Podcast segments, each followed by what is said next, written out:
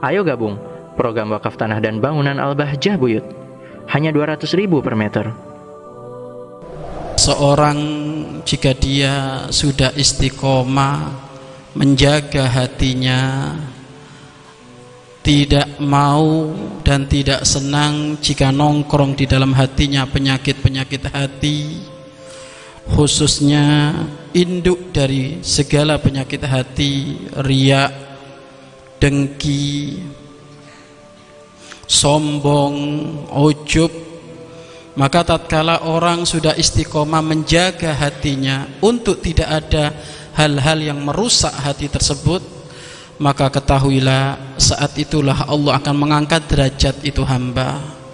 Allah akan mengangkat derajat itu hamba dan hamba tersebut akan menemukan satu makom kedudukan yang sangat mulia yaitu kedudukan para kekasih Allah Subhanahu wa taala.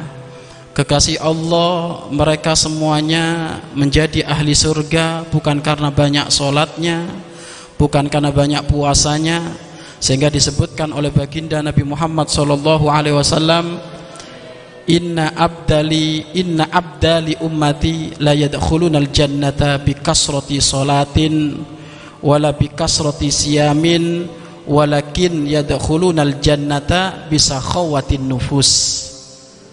Pemimpin-pemimpin para wali beliau-beliau menjadi ahli surga bukan karena banyak solatnya bukan karena banyak puasanya. Akan tetapi jangan pernah memahami beliau-beliau malas ibadah. Tidak ibadahnya para kekasih Allah sangat banyak. Puasanya sangat banyak. Infak sedekahnya sangat banyak akan tetapi yang menjadikan beliau-beliau menjadi ahli surga bukan karena solatnya bukan karena puasanya bukan karena sedekahnya. Akan tapi beliau-beliau masuk surga karena bisa khawatin nufus hati yang lembut hati yang gak ada dendam hati yang gak ada sombong hati yang gak ada riak hati yang tidak ada dengki hasut. Maka itulah hati dari kekasih-kekasih Allah subhanahu wa ta'ala maka kata Imam Ghazali kamu jangan sibuk belajar ilmu apa pun kecuali fokus kepada ilmu hati.